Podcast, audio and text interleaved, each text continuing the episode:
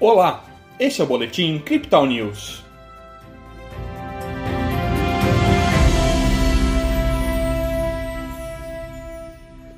O Ibovespa fechou esta terça-feira em alta, ampliando os ganhos da última sessão.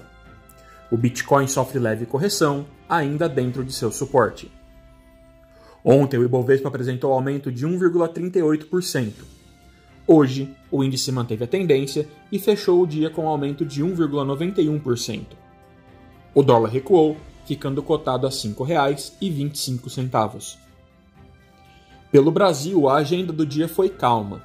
Sem divulgação de dados econômicos importantes durante a sessão, investidores mantiveram seus olhos na corrida eleitoral.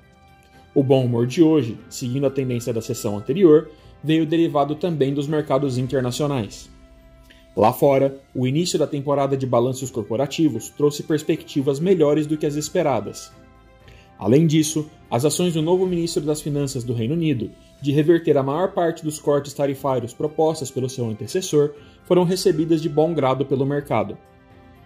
A Nasdaq apontou alta de 0,90% e o SP 500 subiu 1,16%. Já o Bitcoin teve um dia de leve correção. A moeda digital operou de maneira lateral pela maior parte da sessão, esboçando alguns ganhos durante a abertura da bolsa de Nova York. Pela tarde, a pressão vendedora foi mais forte, o que ocasionou a correção observada. Agora, o Bitcoin é comercializado a 19.400 dólares. No Brasil, a média de negociação é de R$ 102.200.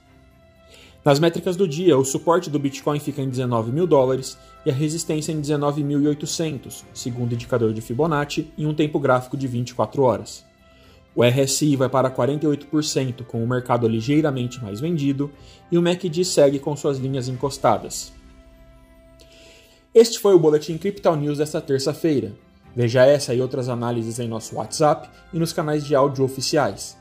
Siga a gente também nas redes sociais para acompanhar o dia a dia de nossa equipe.